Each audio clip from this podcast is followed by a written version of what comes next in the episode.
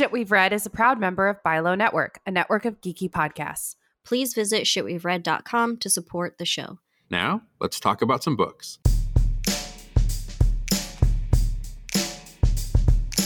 Hey, everybody, and welcome back to another episode of Shit We've Read Pride Month edition. Happy Pride, everybody out there. For those who celebrate and for those who don't, I feel really sorry for you. Um, and also, happy Juneteenth at the time of this recording.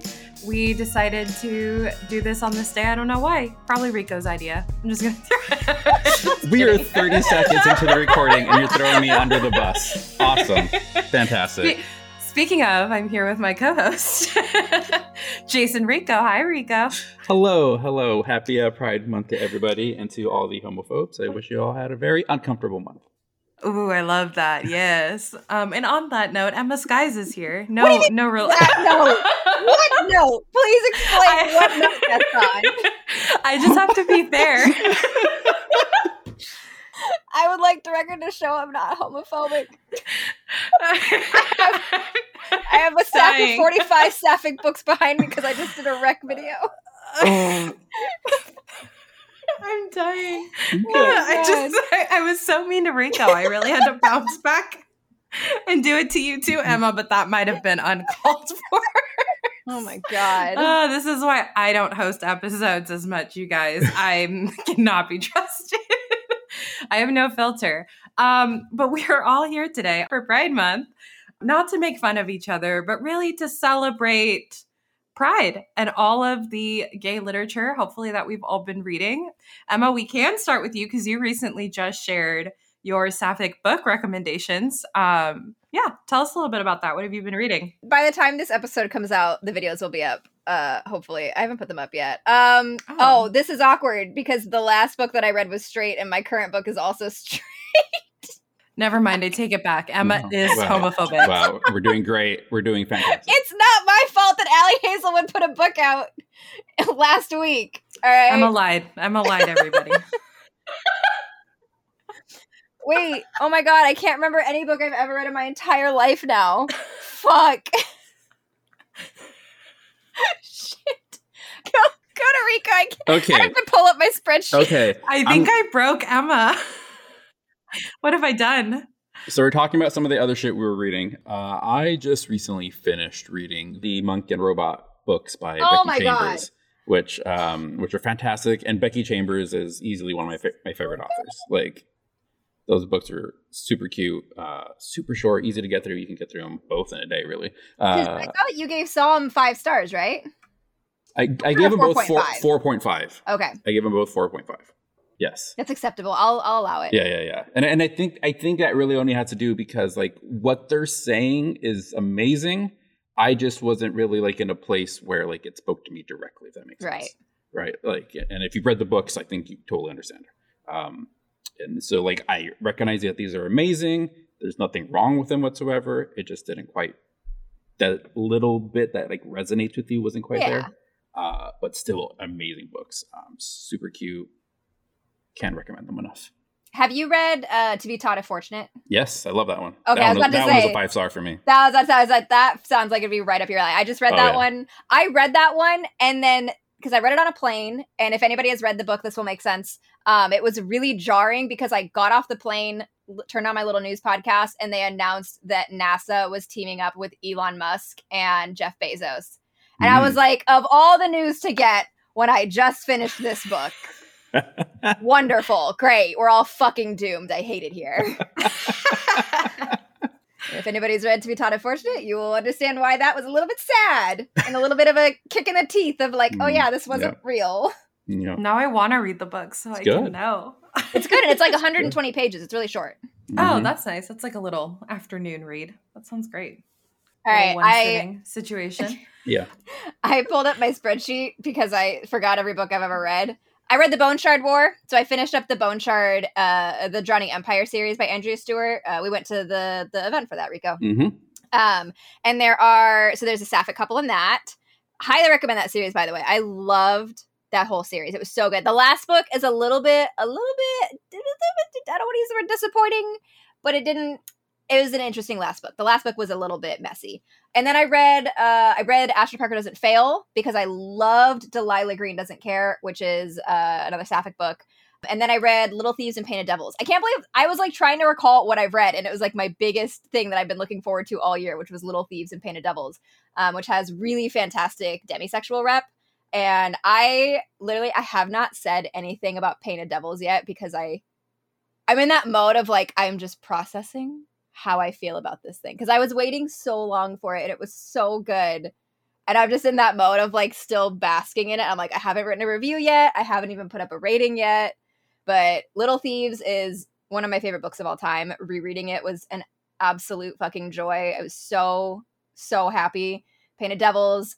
I was really worried for it because the author keeps apologizing to people for the ending everything I hear her say, she's like, "Oh, sorry about that. Sorry about that. There's a third book coming." I'm like, "What the fuck do you mean, sorry? What am I mm. going into?" I didn't know that, Emma. Now. Oh well, I now didn't know that. now And I'm in the middle of reading it, so thank you for making me scared. Now It's I'm terrified. the only I thing I was liking the book.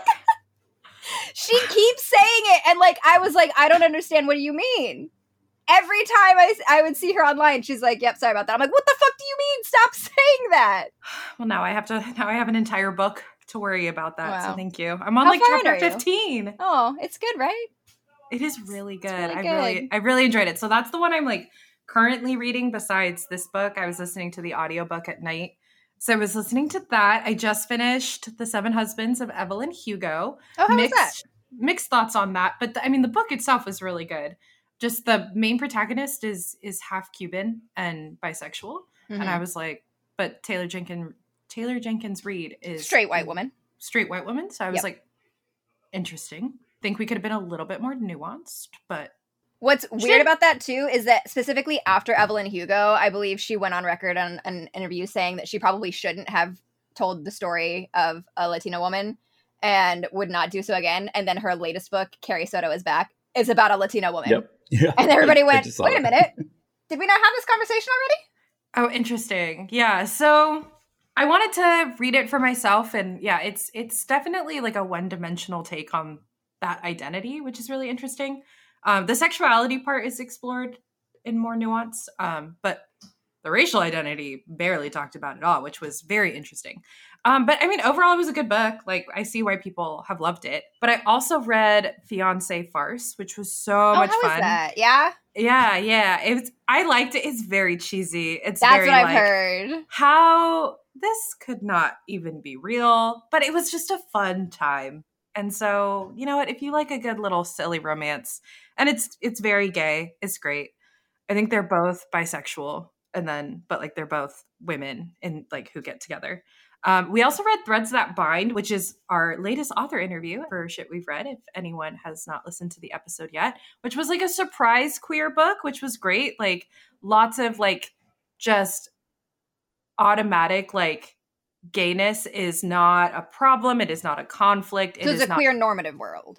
queer normative world where that is just like yeah trans bisexual queer everyone just exists and it was great um, and kika has some really good things to say in our interview about like why that was really important so i one recommend the book to everybody to read and then two to listen to the episode if you want to learn more about the world but it's it was book. really It was a really good book. Good conversation. yeah it was it's a ya novel right if i'm not Yes. mistaken Yes. Yeah, surprisingly, like it did it at times. Like it felt like YA, but I think it really stands on its own in terms of like the story and the the issues that are kind of addressed within the book and all the different pieces that kind of come together. Yeah, and then this book, Winter's Orbit. So I feel like I've been reading a lot this month, but I also feel like I rushed all of my books. Like they were just really fast. So they're all really. I good. just did a like a one sitting read. Speaking of reading books really fast, I just did a one sitting read for the new Ali Hazelwood book, Love Theoretically. First of all, so Mm. fucking good, so good. If if you liked the Love Hypothesis, you would love Love Theoretically. But a friend of mine and I, we buddy read them together. We're three for three on Ali Hazelwood books. That's like our tradition now. Is like we'll pick a day the weekend that it comes out, and we're like this story. And she lives in Wisconsin, so we're two thousand miles apart. And like we pick a time, we start it, and we read through the entire thing, texting each other the whole time. And it was so fucking good. It's so cute. It was, Love that it for was so sweet. It's like this. It's like the highlight of my year. Uh, like it's just so much fun. If you guys have not done buddy reads before, uh, anybody listening, I highly recommend it. Um, it is just the most fun because what basically what we'll do is because you know you're always reading at like a slightly different pace. We'll use voice notes. So like we send the page number. So I'll say like 132 and then voice note that part. So when she gets to page 132, she can just open the voice note Hmm. and then we can reply to each other that way and like not worry about like who's reading spoilers and yeah stuff.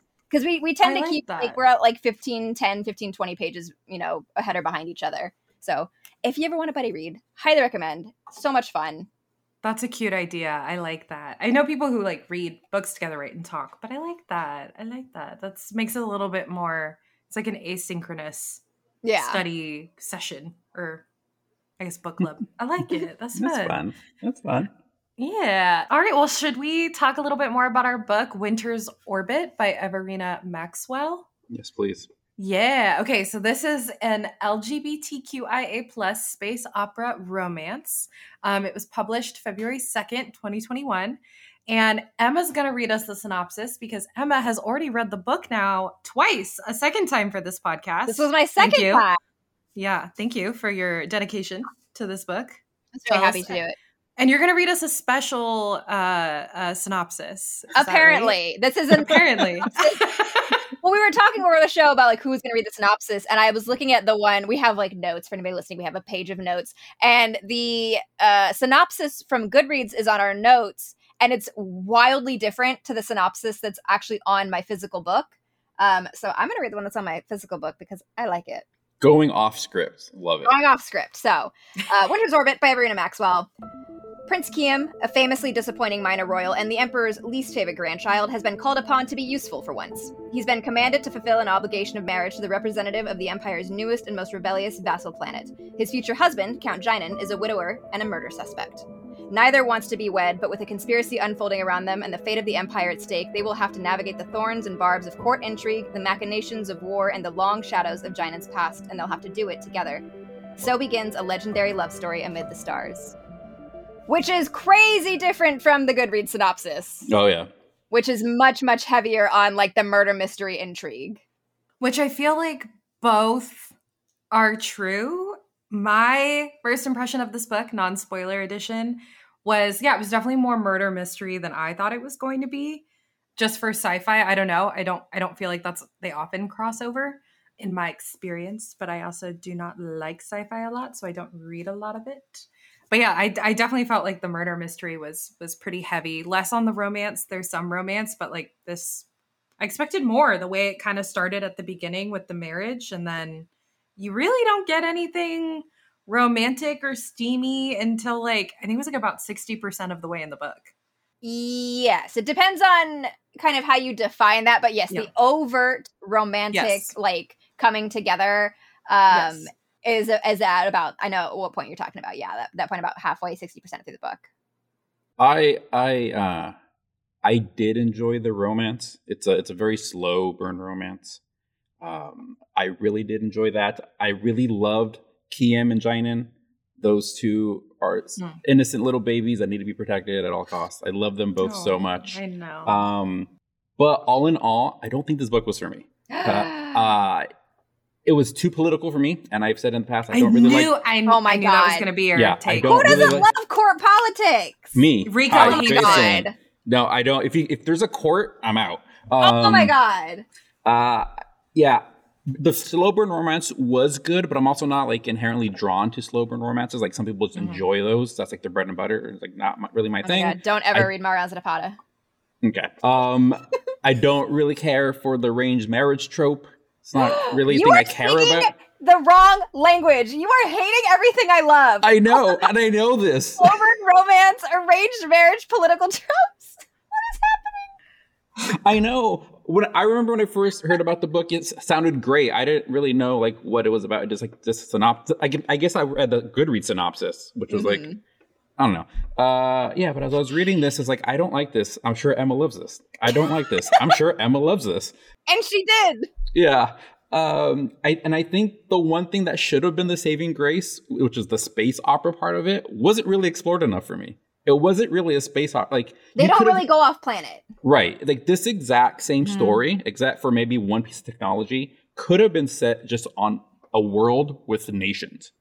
There was nothing inherently like spacey about this book, and so Mhm. it dropped the ball for, for me there. All that said, around the seventy five percent mark, I did really start liking it. So the last quarter of the book, I did really enjoy. I would like to let you know that given am everything you just said, well, correct, you are.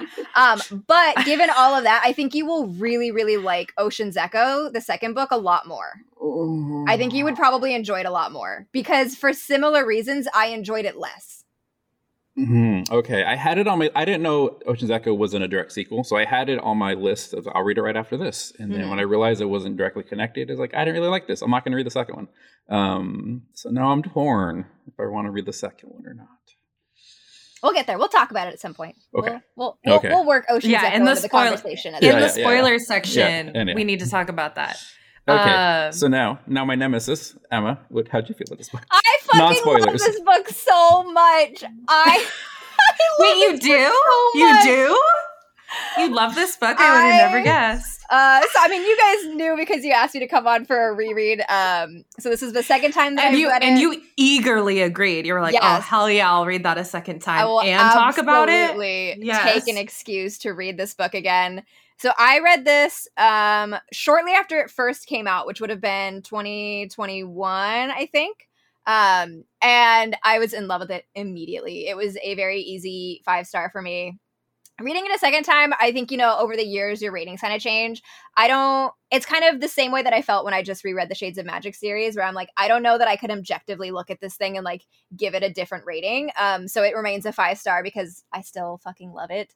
I love the romance. I love the characters. I like the world. Um, to your credit, Jason, you're right. Like, there's not a lot like actual sci-fi going on other than like the the flying car, quote unquote Yeah, um, there's really not a lot else um, but i love like i love court intrigue i love court politics i love the arranged marriage the arranged marriage trope gets me every fucking time and like these two their dynamic of like trying to it's it's almost like you could call it miscommunication but in the best possible way of like just constantly misunderstanding each other but for all the right reasons i like them both so much oh my god I have the best feelings about them. I they make me so happy. I want to hug both of them. I remember when the the thing that originally got me to read this book was um, I don't know why I remember this to this day is Tor Books was promoting it like uh, on their social media and they did like a whole carousel of like different tropes and things that were in the book and it was like selling you Winter's Orbit based on tropes and so like all the tropey things. But one of the things I remember is that it, they were they're like it's like we have one of each. We have looks like a cinnamon roll but will kill you and looks like they will kill you but is a cinnamon roll. And I was like I feel like you two both kind of swap those interchangeably throughout the book throughout the book Mhm. and they're just Mhm. I love them Mhm. so much. And it makes me sad and it makes me happy and oh my god, it's just it's a good book everybody. That was a lot of words to say I really like this book. it is a it is a good book. I will agree with you there. Like the things that I didn't enjoy, it wasn't me saying those are bad. It's it's It's just those not are things. that- yeah, it's like they don't really resonate with Mhm. me as much as they do with you. But like I said, I love the two main characters, like Kiem and Jainan. Both of them individually, their dynamic, their relationship, that romance that developed. I love them both incredibly much. But it just wasn't my cup of tea overall. Mhm. Uh, but it's still a really good book. And so, if I, the things I am saying are things that you like, then you probably will enjoy this book. And actually, funnily enough, uh, one of my um, my Instagram book reader friends, uh, I, I posted about this book recently, and she replied, she's like, "Ooh, you know, how is it?" And I told her exactly the same thing I told you guys. I was like, "These are the things I don't really like," blah blah blah. And she's like, "Those are the things I like. I'm going to read it." Yes. It's like perfect. Like there you go. Like she knows that this is a thing for her, and I love that for her. So I appreciate Rico that you can always be like, well, I said this is not a book for me. It does not mean it's a bad book because I think that's really important, Yeah. especially with book reviews. Because I kind of felt the same way where I was like, there were things that worked for me and things that didn't, but it's not that it was a bad book. It just wasn't necessarily things that I enjoyed Yeah. about books in general. Like, I'm like, this isn't something I'd gravitate towards normally. Yeah. So I like that I tried it and I like that, you know, like I knew Emma liked it and that people in general liked the book. So I was like, I'm glad that I tried it. It wasn't a hundred percent for me. I think I liked it more than you, but definitely not as much as Impossible. We've got, you know, But we've that's got- okay, that's okay. gamut of opinions here. Laura, I don't know about you, but I am not ready for this heat. Uh, me neither. It's only May and we're already hitting over 90 degrees here in Sacramento. And it's only going to get hotter, which means it's more important than ever to make sure you stay hydrated. Yeah, but sometimes plain old water just doesn't cut it. What do you mean? Well, anytime I take my food truck out to an event, I am constantly having to refill my water bottle, and I feel like I can never drink enough. And don't get me started on all of the attendees. After hours of dancing and partying in those hot temperatures, the first thing customers ask when they come up to the truck is if we have any drinks. Well, that's where Liquid IV comes in. With festival season upon us, planning for faster, efficient hydration is essential, and Liquid IV has you and all our listeners covered while you get ready before the festival, power through your favorite act, and recover after the weekend. Ooh, tell us more. Just one stick of Liquid IV and 16 ounces of water gets you five essential vitamins, two times faster hydration than water alone, with three times the electrolytes of traditional sports drinks. Wait, really? Oh yeah, I've been using Liquid IV for years and I love it. I have a box of the passion fruit flavor sitting on the top of my fridge, so I can easily add it to my water bottle whenever I feel run down, before I head out on a hike to a secluded area to read a book, or just whenever I'm thirsty and want something with flavor. Laura, you know how you always tell me my skin looks so hydrated and refreshed? That's probably thanks to Liquid IV. I've literally never told you that. Yeah, that's because you're a horrible friend. While I, on the other hand, am an amazing friend for telling you about Liquid IV.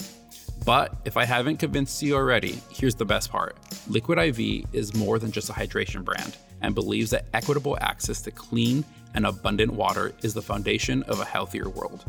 To that end, Liquid IV partners with leading organizations for innovative solutions to help communities protect both their water and their futures. To date, Liquid IV has donated over 39 million servings in 50 plus countries around the world.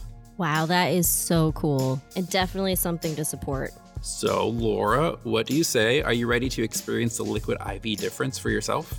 I am, and everyone listening can too. Right now, you can get 20% off when you go to liquidiv.com and use code SWRPOD at checkout. Again, that's 20% off anything you order when you shop Better Hydration using promo code SWRPOD at liquidiv.com.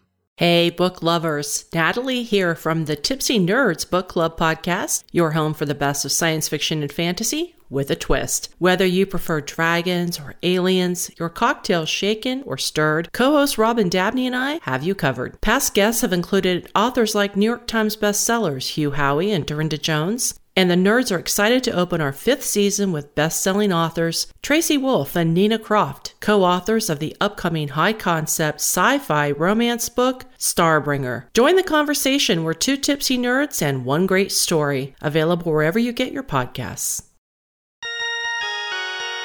So I'm curious as we get into like the spoiler section now, what we're going to talk about Okay. uh, specifically. But I think before that, um, at least I didn't notice a content warning, and I feel like maybe some of our listeners might appreciate just a, a wee bit content warning about like relationship abuse. If that is something that triggers you, it is light in this book, but it is a storyline that comes up for our characters um not between the two of them i feel like that should be very clear they are not the story of abuse we are talking about past tense abuse some reliving of it memories um, and definitely affects the relationship dynamic but for folks who are sensitive to that please be aware because that kind of caught me off guard i was like usually Yeah. that's a trigger Yeah. warning Yeah. you know, it's definitely light physical abuse. It was mostly emotional abuse. And so, like, it wasn't quite triggering, but I was caught off guard and I was kind of surprised by that. So, I feel like it, it merits a warning. Um, but let's get into these spoilers. So, if you're listening now, we're going to really hear what Rico feels about the book Oh, good lord. and we're gonna really understand why Emma loves this book so much. So we are definitely not the people to listen to if you're like, oh, they're gonna be kind of vague in their spoiler section. They're not gonna talk about specifics. We will absolutely talk specifics. So turn turn this off until you read the book from this point on. But uh, let's get into it. Okay. Okay, who wants to start? Do not ask me anything about the first 75% of this book because I don't remember shit. like, I don't. If it if it wasn't about Kiem and Jainan, I don't. I didn't care about So, the court stuff. When you, at all. when you say that the first 75 or the 75% mark is when you got into it, like what Yeah. was your What was that? What was your catalyst? That uh, I think that's when when Jainan was was uh, arrested, I believe, okay. All right. So when Ar- you around there. Give I forgot exactly yeah, where, yeah. but it was around there. Uh, once like once the Bella's mystery like, was he arrested? oh my goodness! No, no, no. Well, I'm when I'm like I don't want to give too much away, even though we said You spoilers. just said but, like, Spoilers. I know, but I still feel really bad. Okay, um, like the point where he was taken by the the military. Yeah. Yes. Okay, yeah. See, that. arrested implies that there was like a process there, and I just felt like yeah, they kidnapped him. Like I would have said kidnapped. Okay, it's like Wow. semantics, Semantics. Rico. Oh, oh my Uh, goodness! that All really right. st- that really bothered me uh, about that situation was they were like he's under military law now and i was like No, he's not." bullshit yeah i was like th- he didn't do anything like there was no process they're planting evidence uh, anyways continue rico so Yeah, what yeah, was yeah. at the point where you were like i'm into this I, I think because Okay. up until that point, I didn't like the pacing. I felt like this Mm-hmm. book could have been like 100 pages sh- shorter for me. Um, so like that first 75 felt like a really long 75%. And then once we got to the point where like, all right, he's taken into custody or however the fuck you want me to say it, Bella. Um, kidnapped and then, you know, and, and then Kiem is, you know, unaware. And then finally they, they hatch a plan to go rescue him. And they, you know, all that plays out at the end. Then I felt like, all right, we're getting, we're getting there now. We're finally doing some stuff. It's exciting. I want to see how this plays out. I want to see what the resolution is. I feel like Yeah. I would have started that at like the halfway mark when they go to the other base to get more information. Because, like, at that point, it feels like we're actively participating in this investigation and looking for things. Mhm. And then, of course, we get the huddle for warmth. There's only one tent scene. Like, who doesn't Oh. love that?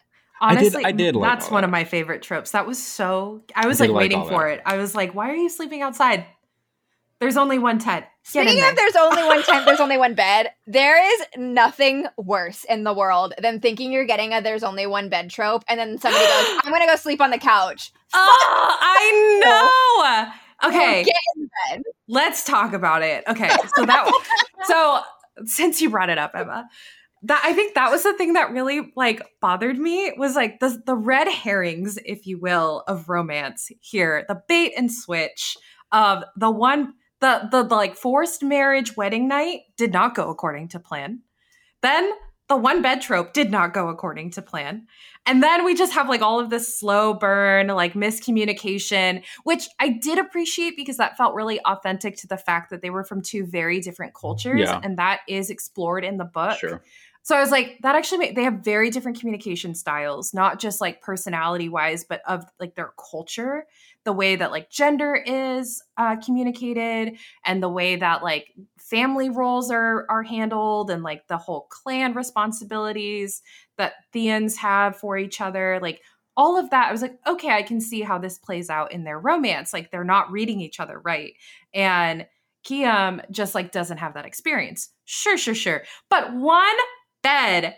You give me a one bed. You give me like the forced marriage wedding night. And all of it just like fell so flat. And I was so bummed. And then you nothing happens until like halfway through the book. So I, I was like- actually loved all that though because as we talk in our Emma. after dark episodes is like uh, consent is my big thing in smutty books, but that obviously goes into all kinds of romance.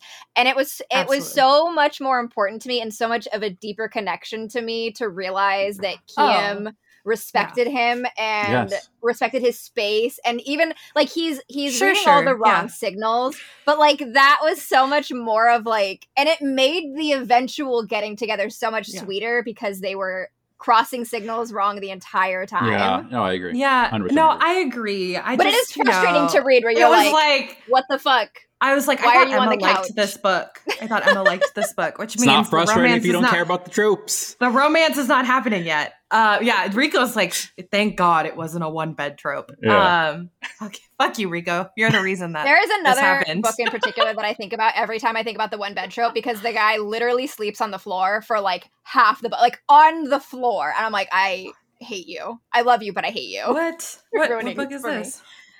for the wolf by hannah whitten Okay. phenomenal book love it Hmm. But that man don't sleeps know. on the floor for their Yeah, one bed no, trope. no, no.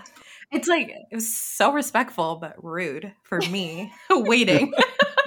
Sorry, I Rika, what were you gonna say? I love that Kiem's like only genuine concern was that Jainan was in mourning. Like Yeah. I thought that was so damn sweet. I and thought that that's was sweet. and that's when I was like, okay, I really like Kiem. Because he like because up until that point, I mean, he's like a total himbo. He's stupid. You, you know, he's just like the black sheep of I mean, the yeah, family. he's a himbo. and then and then this is like the first spark where we see like, oh, there's more to him. That he actually is capable of caring and being sensitive and stuff. And like, I'm on board with Kiem. And so yes, that that made the the one bed thing not happen. And I'm sorry for your loss, but uh, we got there in the end. It's okay. We got a one sleeping bag, so it's fine. and that was honestly for the Twilight fans out there was real nice. I was like, yeah. what Jacob and Bella never got. Oh my god. you didn't think I'd bring that up, did you? Always goes back to Twilight. I, I like to I keep didn't you on your I, toes. like, I went to Wild as the Witch, where like half the book no. is that there's only one tent trope. No, my Mm. yardstick is absolutely Twilight, as problematic as that may be. Oh my god, I need you to read Love Theoretically. The book is 8% Twilight references. Mm, all right, probably will then. That helps. well, we'll talk about that more offline, but um, because apparently that's not what this podcast is about today. But yeah, so yeah, I definitely was frustrated by that, but I don't know. I really liked the characters overall. I think that's where the strength in this book really was was their relationship.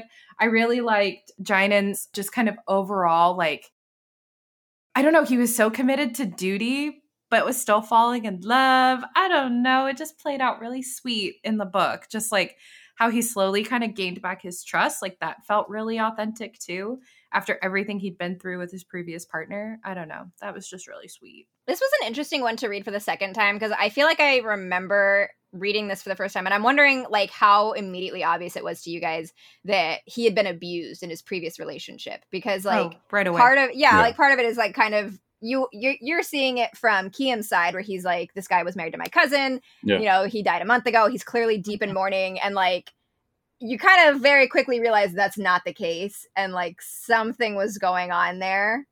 And you kind Mhm. of slowly get exposed to more and more what it was. And like going back and reading this knowing the extent of everything that had happened in their relationship just made it so much sadder. What really was kind of frustrating to me, and and they address it, is that Kiem could not tell. Like Kiem Yeah. was just misreading all the signals, and I was like, dude, like I know that you've grown up in this little ivory tower, like quite literally, but you can tell this is not love. That is not how you talk about love. And I just I just really felt for like I don't know, his struggle when he found out and he was like, I feel like the biggest idiot in the world that I couldn't see it.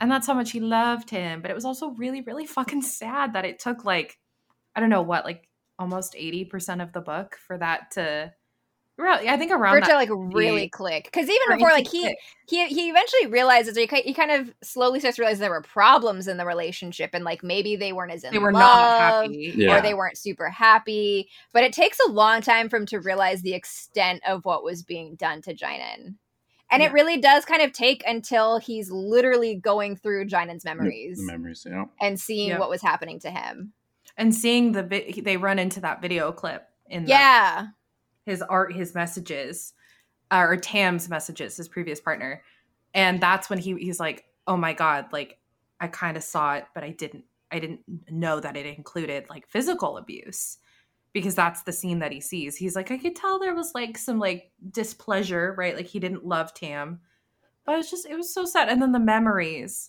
yeah that that was that was really sad. Those hit me harder than I than I thought. I mean, Yeah. I, I knew there was uh, emotional abuse, uh, or at the very least, emotional neglect. Perhaps, if you want to. I think emotional abuse is very Yeah, well, yeah, but I'm saying if, if if like you don't pick up on that, like at the very least, there's Oh. anyhow. But but yeah, the the actual physical abuse that Yeah. that we replay at that part, it was like, oh, I I wasn't like really ready to like revisit that with him. Um, yeah, I felt really bad for him. well and then just how resigned he is to everything Yeah, Mhm. where he's like, "Yep, this is just how life is here. This is just what I have to do. I'm not allowed to talk to my family. I'm not allowed to talk to people from my planet. I am sequestered with this person, and I'm constantly watching for his moods. And like, if you ever Yeah. dealt with people like that, like where you know you, it, you don't even have to watch their mood go down. You just watch something happen, and you're like, and that has ruined the next week because Mm. this is this is suddenly going to be a problem, and you're like constantly trying to balance the act. It is so. It's like I mean, like you said, like, it's really hard to watch somebody like watch his thought process through that.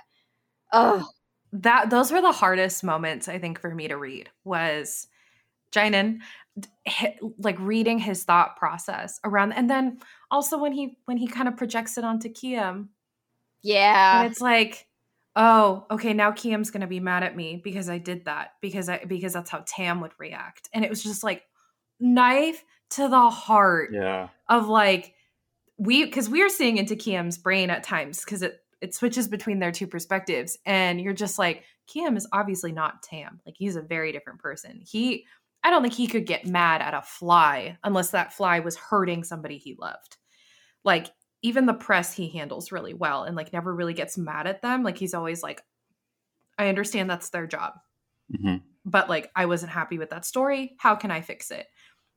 And so when Jainan Jainan was like, "Oh, Kiem's gonna Kiem's gonna hurt me," like he's mad. That means I need to just sit here and like either let it pass or take it, whatever that is. And you're just like, "Oh, that hurts. That was so fucking sad. It was hard to read." I think that's also what made the first like half of the book really hard for me. Was like, okay, where's the romance?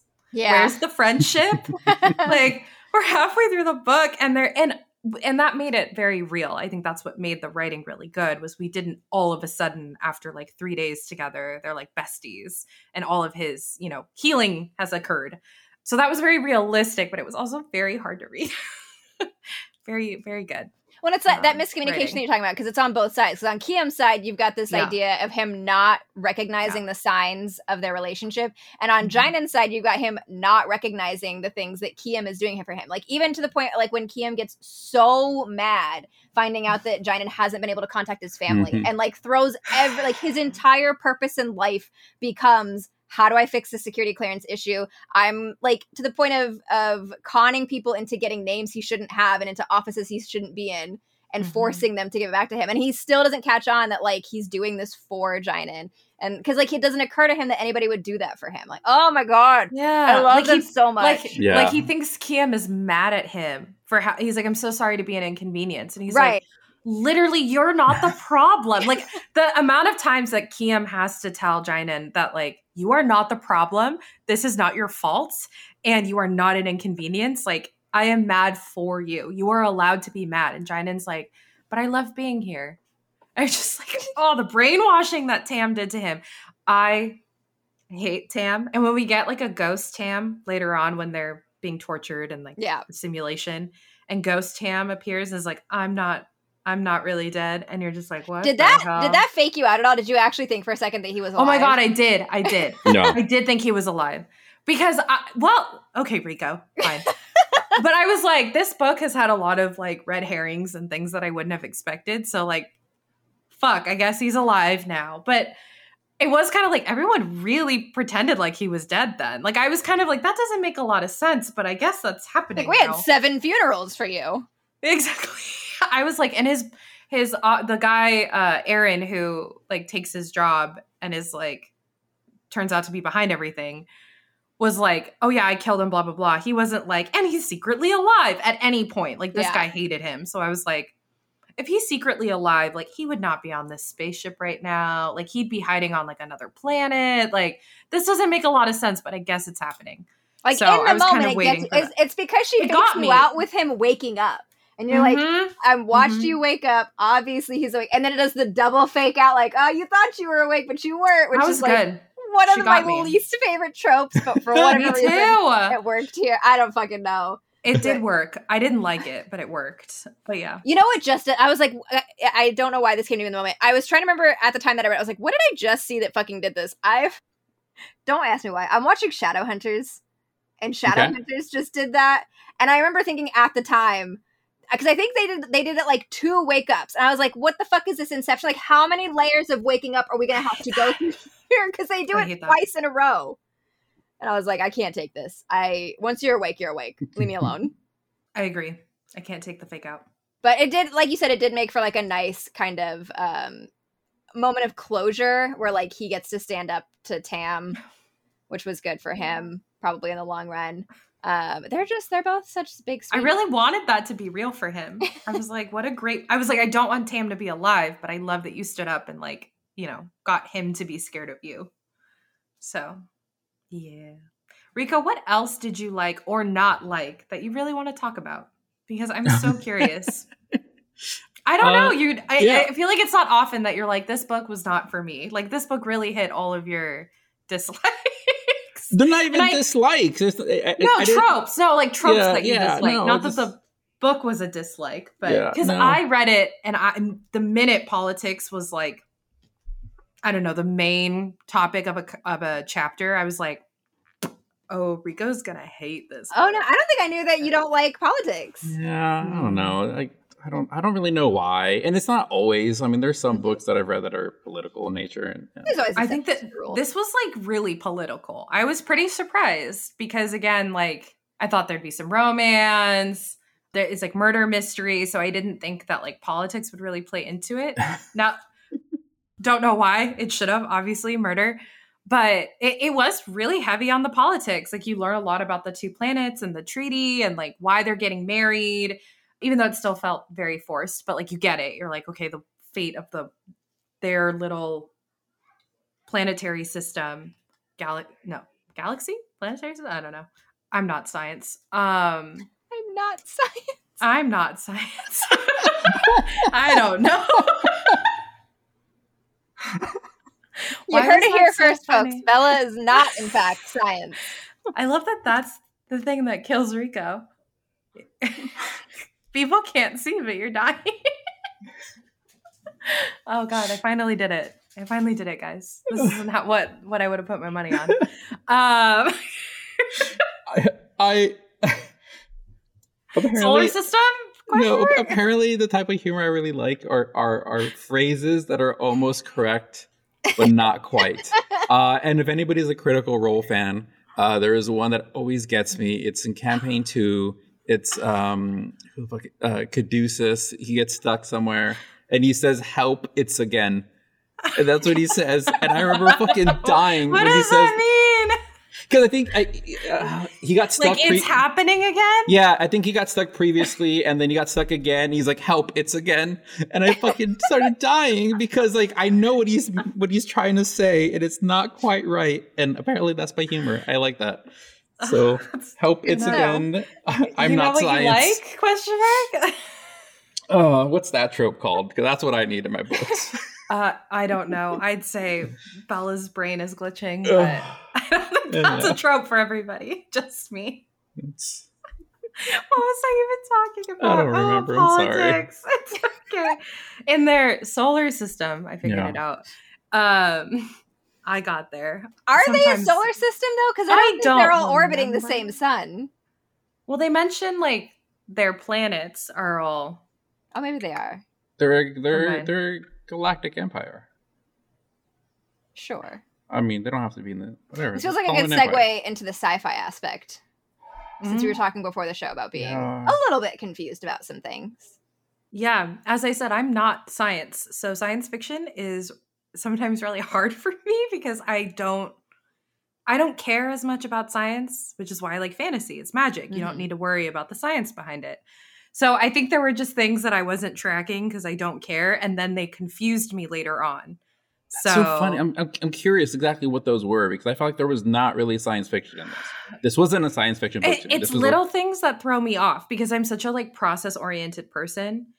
Like I can think very abstractly. So the minute you don't give me that, I'm like nothing else makes sense because I feel like I'm missing a piece. Mm-hmm. So like it was things like the the resolution treaty. They sometimes would say, "Oh, resolution staff," and I was like, "What's the difference between resolution and resolution treaty?" And then their staff are they staff who like their job is only to do the treaty, and then who's the auditor? Where did his power come from, or their power?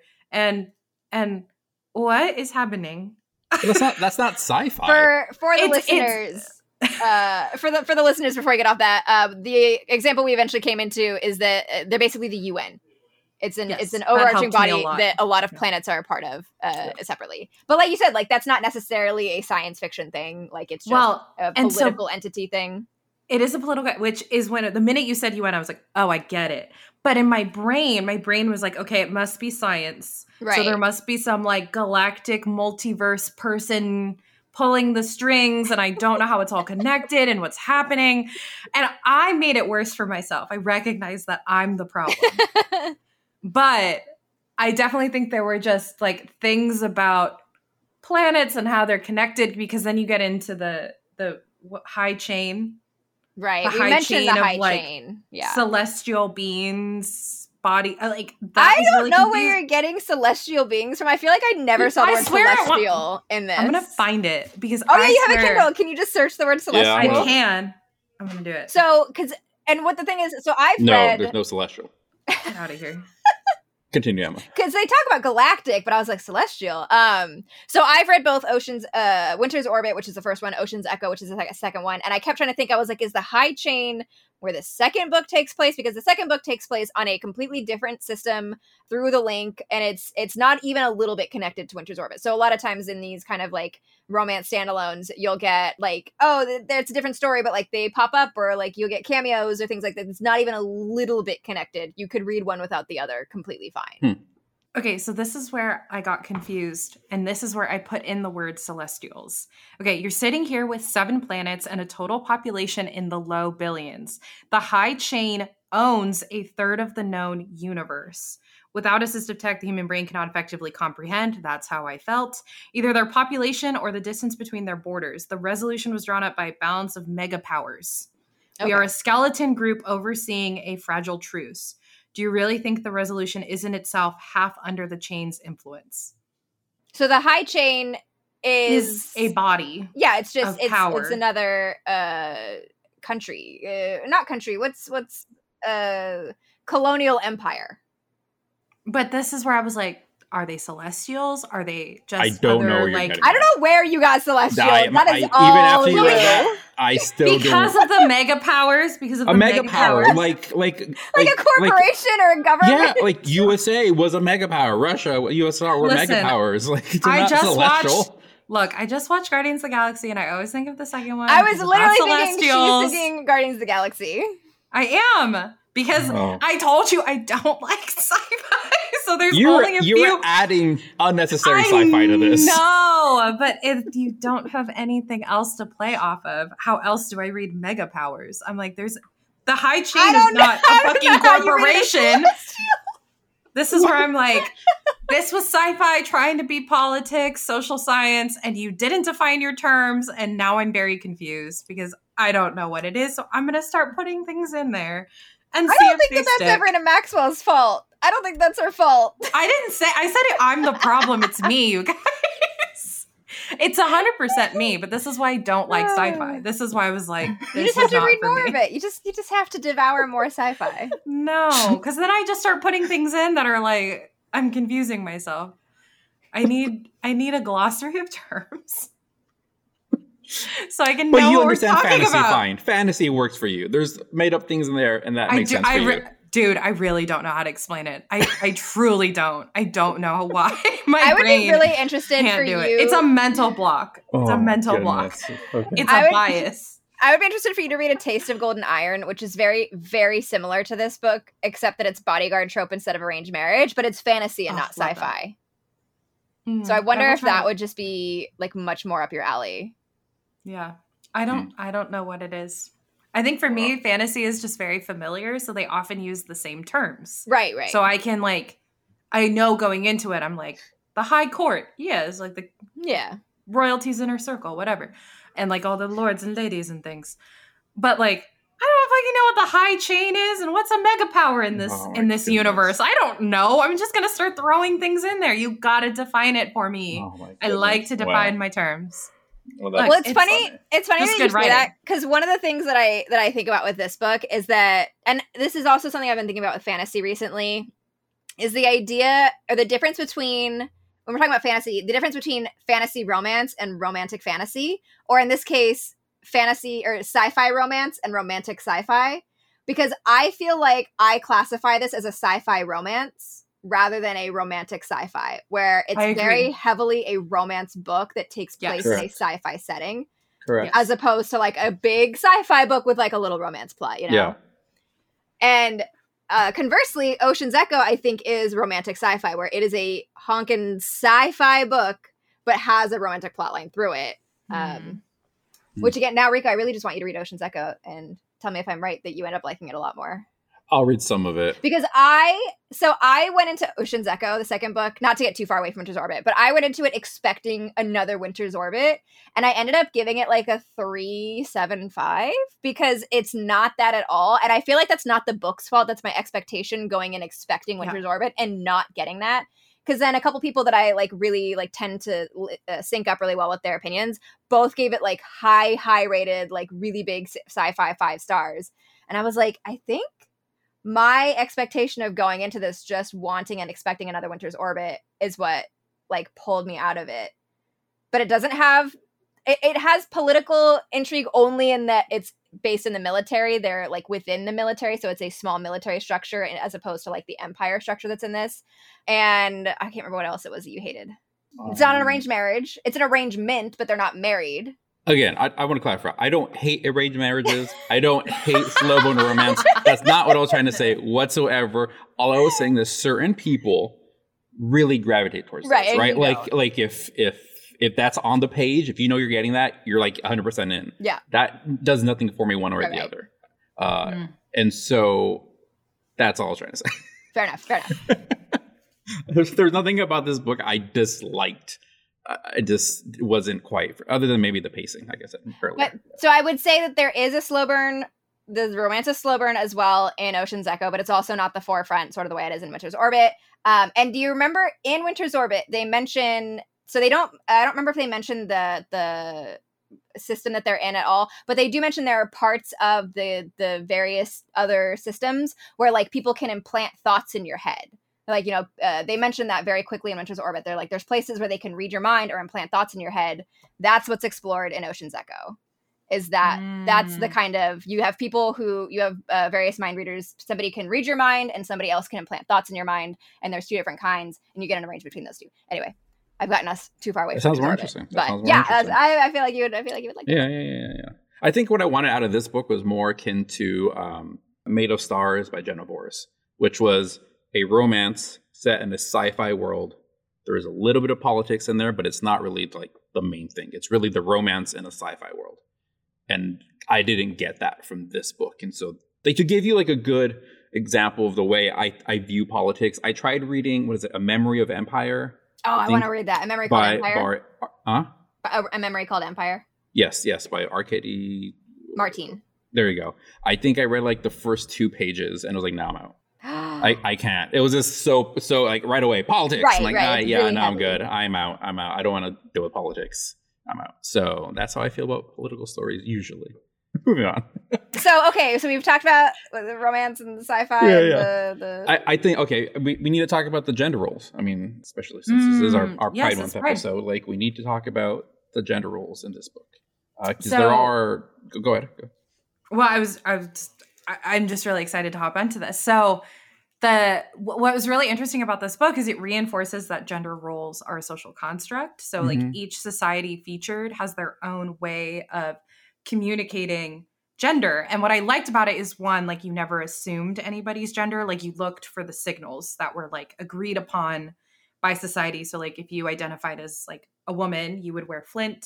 If you were a man you would wear like a wood accessory. And then if you were non-binary you wore like nothing or like glass glass mm-hmm. beads mm-hmm. or something like that. And they mentioned that like multiple times. And what I enjoyed was like every time that they interacted with somebody, they would mention like what item they were wearing. They're like, oh, the flints flickered on her ears and her earrings. Or even or like talking about how like the specific action of looking for it.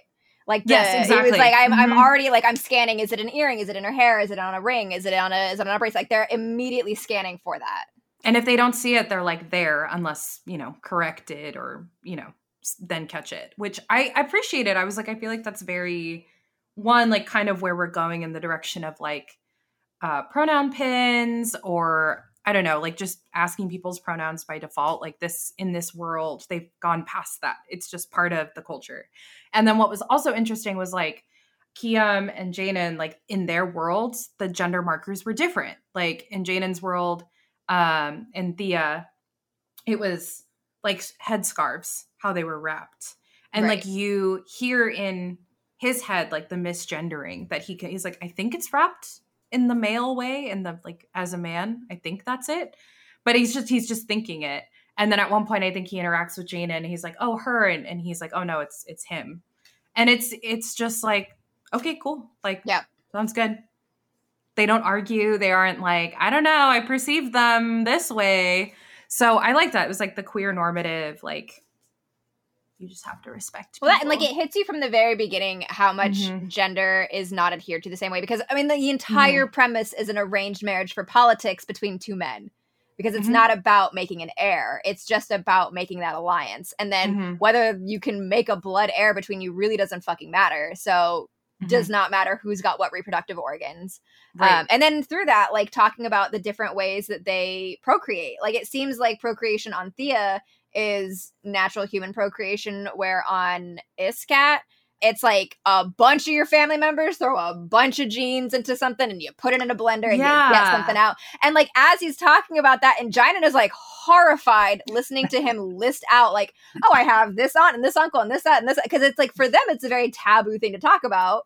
And he's I like, forgot "What the about that. fuck?" Yeah. like that that it's like a very it's a very like it's a moment that only happens one time and it's kind of just used to sort of illustrate the cultural differences Yeah. um but like it's just gender norms are not a thing. Gender roles don't really matter. There's men and women and non-binary people at all levels of the government. They don't use gender defining terms for leadership so it's an emperor not an empress even though she's a woman. Vale is a prince not a princess even though she's a woman. So they don't have gendered terms for any of these things. Yeah, you guys already said it, but I, I like the idea that gender is performative, right? And and wearing these different markers dictate which gender you are. Um, But I didn't think it was explored enough, I, and I still had questions about it because I felt like even then you were boxing people into certain things, right? You have to wear flint if you're not right you're still requiring people to display their gender right right. And, and and and uh, realistically i think all gender systems regardless of what, what it is would have people who do not conform to the system. Right? And and i feel like that was not really i, I think at some point in the book and i forgot i should have marked it but there was somebody who was wearing i believe male markers but they were saying there was there was she is that ringing a bell at all to either of you I think Can't that was remember. the headscarf thing. was it the headscarf i forgot If I'm not mistaken, I think that was when it was somebody from Thea and Kiem was like, "Oh, sh- he," and Jainan was like, "No, it's she." Like, so I was it, know. was it take away that it was in the female fashion and and he was misinterpreting it I believe I- so yeah Yeah, maybe. I don't know. I then think it was just I like it. I, I thought I I, thought it was it was in the male fashion, but they were actually female. no. and- my and- understanding was that Kiem like misread because he wasn't Okay. familiar with the Okay. way that the scarf wrap And I designated think that gender. Scene, yeah, I think that scene in particular was supposed to directly juxtapose an earlier scene where we'd had Jainan having a memory of Tam mocking him and calling him stupid for not being able to work through the very obvious to him gender markings because they're different on his planet. And so we had the Yes. earlier memory of Jainan not being able to immediately recognize things because they're brand new to him and Tam basically calling him an idiot. And then Mhm. later in the book when Kiem does the same thing and it's like a quick correction, oh thanks, now I get it, like move on. That's a good point. I didn't even think about that. That it was also like something for their relationship to compare, juxtapose the two. Gotcha. All right. Yeah. So well, and that's what I like. That's what I liked about it is I feel like, and you know, this is just me getting like in the future, but like gender will sort of always exist more than likely. I don't know when we will get to a point where gender will kind of cease to be like politicized or binary in my, in my lifetime i hope that that changes but at the same time it's like it's still like why is there even like you said like why is it even still performed like why Exactly, is it yeah. that we have to do like male female non-binary and that's such a good point i don't i don't know i mean again Yeah. it's all social constructs like Yeah. it's people needing to put things into boxes it's just how the human brain works. And I think Right. for some folks, it's easier to be like, it's okay if a box doesn't exist. Whereas you have the type A people who go like, no, a bo- I need a box for everything. I need a label for everything. And like, you know, um, so that's that's kind of what I appreciated about this book was that it is approachable or like palatable for people who need labels, but it still allows for like the nonconformity and like fluidness that other people might need of like I don't really care what gender is. If you would choose to not use a marker, you there it wasn't politicized. It wasn't judged. It wasn't like oh that person's non-binary. Like I hope they're okay. It was just like okay them pronoun they them pronouns cool Yeah. move on. Like it was automatic normative in this society for it to be okay to not have a marker um which is like where i think we can get to like in our world not in a sci-fi universe but it was super interesting it was definitely like made me think a lot about like cultural differences and i think that the author played that really well where it was like again used as a way to juxtapose the relationship but also these cultures and what makes them so different and why they were having miscommunication from the beginning. Like they have two very different cultures and so they're navigating that on top of every at top of all the political bullshit that's happening behind the scenes that they don't even know about. It's pretty cool. It was it was a really deep book. There were layers to it which i Mhm, appreciated and i think played into the story like i don't feel like gender was used in a performative way like it was Right. part of their relationship It was cool. Nothing to add to that.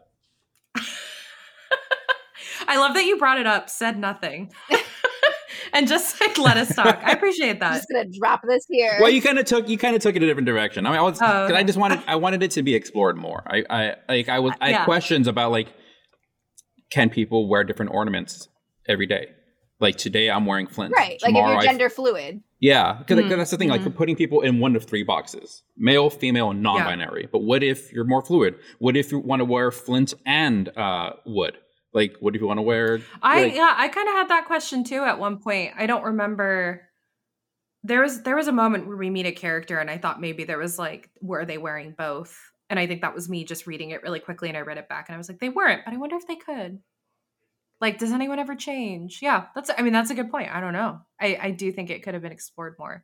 Is it mentioned in the other book, the Ocean's I Echo? don't remember how they do gender in this book or in in Ocean's Echo Hmm. because it's a different system. So it's a different like Oh, it would be a different um system, quote unquote, uh, Gotcha. of their gender uh, display. But I can't honestly remember.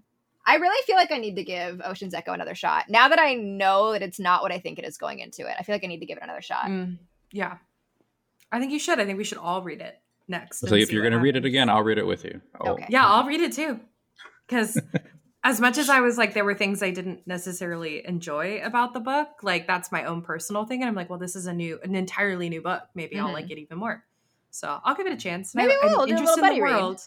World. Yeah. Oh my gosh. all- I can't imagine all the voice notes we're gonna get from you. but I'll do it. I'll do it. I like. I'll it. tell you that. So my friend and I that do that that we we figured out. Uh, it used to be that you couldn't send voice notes longer than a minute, and then at some point we just accidentally figured Hmm. out that that got extended because we weren't getting stopped at a minute, and we never like we we accidentally figured out that the new limit is 29 minutes and 59 seconds Oh wow. because we hit that. and so she sent me one and it was 29 minutes and 59 seconds long and then she just sent me, "Well, I figured out the new limit." That's a that's a podcast. That's I what we call them. much. We call them our friend podcast. Like, and we'll be like, much. all right, I have a new podcast for you. And it's like, here's what happened in my day. And we'll send each other like 15, 20, 30 minutes Oh, of well, notes that's okay. time. That's cute. That's cute. That's cute. I love that. Yeah. our little friend podcasts. I have a friend I could do that with. That sounds cute. We used to do podcasts together, so that's perfect. Anyway, for what Winter's Orbit, I keep getting us off topic. My apologies. I mean, apologies. you covered everything I wanted to talk about. Yeah, I mean, I feel like this book is really good and people should read it. And I don't know, just yeah, I don't think I have anything else. to I think really it's say. interesting the the way that you respond to it being sci-fi because one of the things that I talk about when you're like getting into sci-fi is I call this a really good starter sci-fi book because It it's is. kind of Yeah. light on the sci-fi. It's like if you're just wanting to dip a toe into the genre of sci-fi, it's very romance heavy. It's a romance book with a sci-fi setting and I'm like this is a good one to kind of start to if you're gravitating from I- other genres. I agree. I think again the problems were me. uh, I was the problem. And I think like if I were reading it again, I just would like need to like get out of my head a little bit and just be like, that's not what was said on the page. Like we just need to take it at face value. But I I am such a like investigative reader. Like I deep dive. So I'm like, I'm I'm trying to guess the ending. I'm trying to guess what this world is like. Like I'm trying to like build things out for the author. That t- by the end I'm like, okay, why am I confused? Did I confuse myself? I did. But I still don't I need to ask my friends because we're gonna talk about this for an hour and I need to be able to talk about it. but instead my friends just make fun of me. So and I deserve it. a little bit of both. explain I, I, I deserve it. I bullied you at the beginning, so it's only it's only a matter. Yeah, yeah. There. If I can't take it, I can't dish it. so, what what would you rate it? Well, it's a five from me.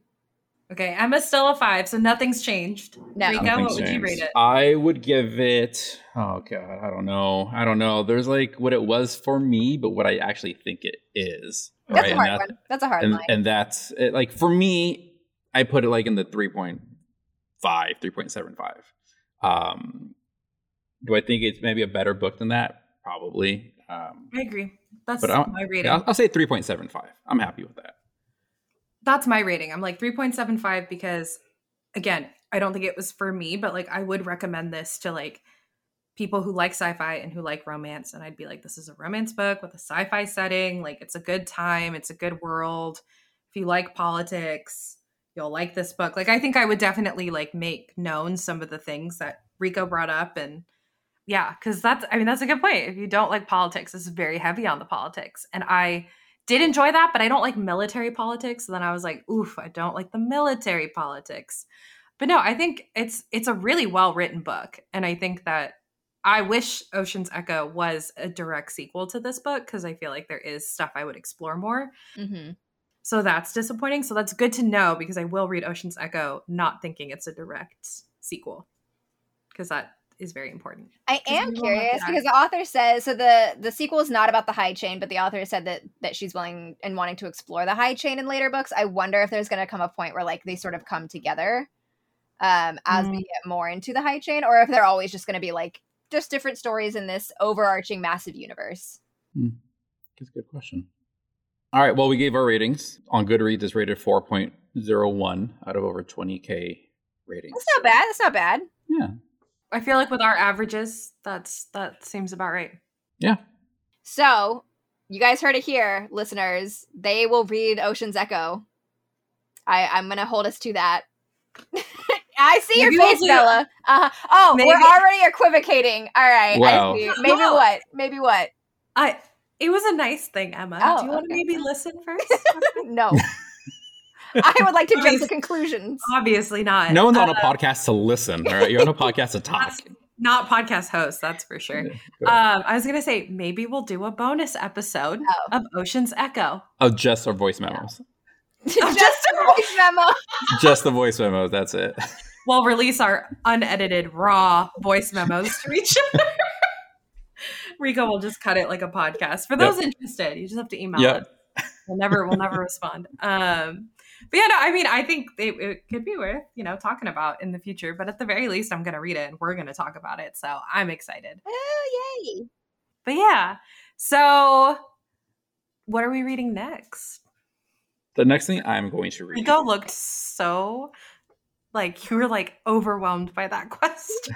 It's a really like- big question. There's just so many books Just out there. at the spreadsheet. Yeah. I Uh, the next thing I'm going to Sorry. read is This Is How You Lose the Time War Yes. by Amal El-Mohtar and Max Gladstone, uh, which, if that title might sound familiar to you and you are on Twitter, that might be because it is of the viral Bigolas Dickolas fame. I'm so, Um, I love that so much. Oh my God, Bella, do you not know about this? This sounds so familiar, but you're gonna for me and our listeners, please refresh. Would you like to explain it, Rico? Um, I, I can try. You might be better, but I could try. Please, please correct me. Um, there is a, an account on Twitter. Mhm. Person, uh, username I believe was Bigolas Dickolas Wolf something Wolfwood. Their, yes, their name was Bigolas Dickolas Wolfwood. because they were an anime stan. They were a stan for an anime called oh my god oh Trigun. They're a Trigun stan. They're a Trigun stan account. That was the entire thing. So they're called Bigolas Dickolas Wolfwood. Yeah, yeah, and uh, and they tweeted just apropos of nothing, uh, basically along the lines of "You need to read. This is how you lose the time war." Like, I love this book. Just just go out there and read it. And um, that shit blew up. That was this huge thing all over Twitter, social media. Um, it really, yeah. This guy had like he had like I don't know, maybe fifteen thousand followers, I think. And he just puts out a tweet, and it's the cover of the book as a photo, and it just says, "Read this book. Don't look up anything about it. Do not look at the synopsis. It's like 200 pages. It's maybe four hours on Audible just do it. And then in a follow up tweet, he was like, it was very much that kind of stan culture, like grabs you by the throat. You will read this book. Like he was very adamant about it. There was no link. There was no like go buy this here anywhere. And for whatever reason, like that that tweet blew up and it had like millions of impressions and it had hundreds of thousands of likes and retweets. And for what and for like a week and it was this book that like had been like this is how you lose the time war it was widely beloved within the fantasy genre or within the sci-fi genre. Like it was it was an award winner. I believe it won a hugo award. Um, it was very very popular within its own niche. But it had kind of i think what the the author one of the authors said about it was it had it had accomplished their dream of hitting the mid list. And mid list is like you're not a bestseller but people have read your book. And so they're like accomplished our dream of hitting the mid list. And suddenly it was the number three book on amazon period. Not number three sci fi, not number three queer book. The number three book, the only things ahead of it were Prince Harry's memoir, um, a parenting book, and like a Pulitzer Prize winning nonfiction, like whatever. Like, and it that was the only thing ahead of it. And it just, for whatever reason, there was like a week or two where we were just all talking about this is how you lose the time war. This very, very weird little epistolary queer sci fi book and like you mm-hmm. had bookstores getting in on it. So like bookstores were putting out little stickers that said like recommended by bigolas dickolas and like putting it on like a recommendation sticker and like writing oh little God, notes. Like it, it so authors funny. were doing like videos of like how to summon their own bigolas dickolas. Right yeah. It was, it was oh my god social social media is a weird place. But anyhow. It is. yeah it was so much fun. That's so. one of the things that i'm like this is when i like social media. Like we're blowing up good things yeah. for like you know smalls book people. I don't know. It's great. But I'm very excited to hear what you think about it. It's so weird. It's so weird, and I love it so much. I probably like it. I like weird stuff. And yeah, so that's the next thing I'm reading because um, one of the local bookstores here in Sacramento area is in Elk Grove, California. It's called A Seat at the Table Books. They have a uh, regular sci-fi fantasy book club, and that is the next pick for for that club. So that is why I'm reading it. Did you join their book club? Uh, yeah, I've gone to a few of their oh nice their meetings. Yeah, yeah, I love that. Yeah, it's nice. Anyhow, so that's what I'm reading. Uh, Emma, what are you reading next? I just started today. I started Darkwater Daughter by H.M. Long. I'm very excited for this. I'm in like a pirate phase right now in my reading. I've been reading lots of pirates, and I have more pirates on the horizon. Support that. Uh, but H.M. Long is is an author that I'm mutuals with on like TikTok and Instagram, and so she reached out to me and she was like, "Hello, can I send you this? Would you like this?" And I'm like, "Absolutely, the fuck I would." So this comes out July 11th. I'm 57 pages in, and it's immediately so good. Ooh. It's so good. You've got a disgraced naval officer who like really wants to earn his reputation back. You've got a weather witch who is running away from the gallows. There's a lot going on in this. Love. It's and, and you know what it is? She says uh, uh she keeps like a for the the male character, the naval officer. Do you remember in Pirates of the Caribbean, Norrington? Yes. The yes. like very stuffy guy. And then in like uh-huh. the second or third movie, he is totally disgraced and gets yeah. all scruffy and dirty and gross and suddenly he's really hot. Yes. That's this guy. That's this guy. that's actually what I pictured. So yeah. that's amazing. so Darkwater Daughter by H.M. Long. I believe this comes out July 11th. Uh yeah, amazing. July 11th. This is already so good. I'm 50 pages into like a 400 page book and I don't want to put it down. Awesome. That's how you know it's going to be good. I want to compare pirate books with you. Oh, we will make we'll make a list. We'll make a spreadsheet. Already, already got one. There's actually a uh, uh, upcoming After Dark eligible pirate book that I really want to read. Oh, but it's not right. out until later this year. Did we? All right, all right. Who's picking our next After Dark? Is it Emma? Well, we'll get to that in a second. Well, what are you reading next, Bella? I am reading. I just got notified that I can uh, uh, read Crescent City, book one by Sarah J. Maas. So I'm excited Ooh. for that because I haven't gotten. It was on hold at the library, and I finally got it to my to my phone. I want updates. I will I will let you know. I'll maybe I'll send you voice memos um on Discord. um but I'm also I'm reading Painted Devils and I I know I said I was reading that at the beginning, but I'm so excited because I loved Little Thieves and I'm listening to the audiobook and it's so good. It's the same narrator and it's just it's so good. So I'm really excited. It's like a completely different vibe, but Yes. it's still the same heart. Yeah. And so I I just I'm I'm loving it already. I've listened to it pretty much like non like every night and it's hard to like go to sleep because I'm like I really want to keep reading this book. So it's so I have my good. I have my sleep timer on 45 minutes for the book, which normally I'm at 30 minutes because I was Mhm. like, I need to read it more. it's so good. So yeah, I, I don't know. I'm trying to like keep things open, keep things, you know, flexible for the for summer. I feel like I don't want to overcommit to books because I'm hoping that I'll be more active once I get my little sling off next week. So Mhm. we'll start there. So ask me, ask me next time because I feel like sometimes I'm just blowing through books. I've got some NetGalleys I got to get through too. So, Oh my god, me too. but I couldn't Yeah. even tell you what they are right now. There's so many. Yeah, I, I got read one I need to read, and I'm not looking forward to it. I have, like- we'll talk I about it I have like t- I think I have like ten that I need to read. oh my god. I requested a bunch because I thought they'd all reject me, and then they all said yes. Rookie. So, well, they all used to say no to me, and then now they're saying yes. So I don't know. Uh, I try really hard are. to keep my feedback ratio at 100%. Me too. And I think Like, I have fuck. like three right now. And I'm like, this is too many. I have too many open. Like I said, they all said yes. I think I'm at like 41%, Oh my God. maybe 48%. And they go. still approve me for things. I think I'm Um, lower than that at this point, but I'm gonna get through these. So You guys are making me feel better. Yeah. there you yeah, go. yeah, I feel a lot better. I'm about to go to like the lake for the fourth for like an entire week, so I'm like, I will be reading a lot. Trust me, because I can't jet ski or like swim or anything. So Ooh, I'll get through some books. Yeah, nice. that Kindle's gonna be glued to me. Nice. Well, Bella, you asked what the next After Dark book was and Mhm. whose pick it was. We announced it on the last After Dark episode. So if you've listened to it, you already know. Uh, but we are reading That Time I Got Drunk and Saved a Demon by Kimberly Lemming, which was Emma's pick. Yes, it is. Uh, we're reading that next month. That's going to be your episode for next month. So I'm so excited. Oh my gosh. Well, stay tuned for After Dark and uh, let us know your thoughts on this book or any other book that we're that you're listening to based on our recommendation.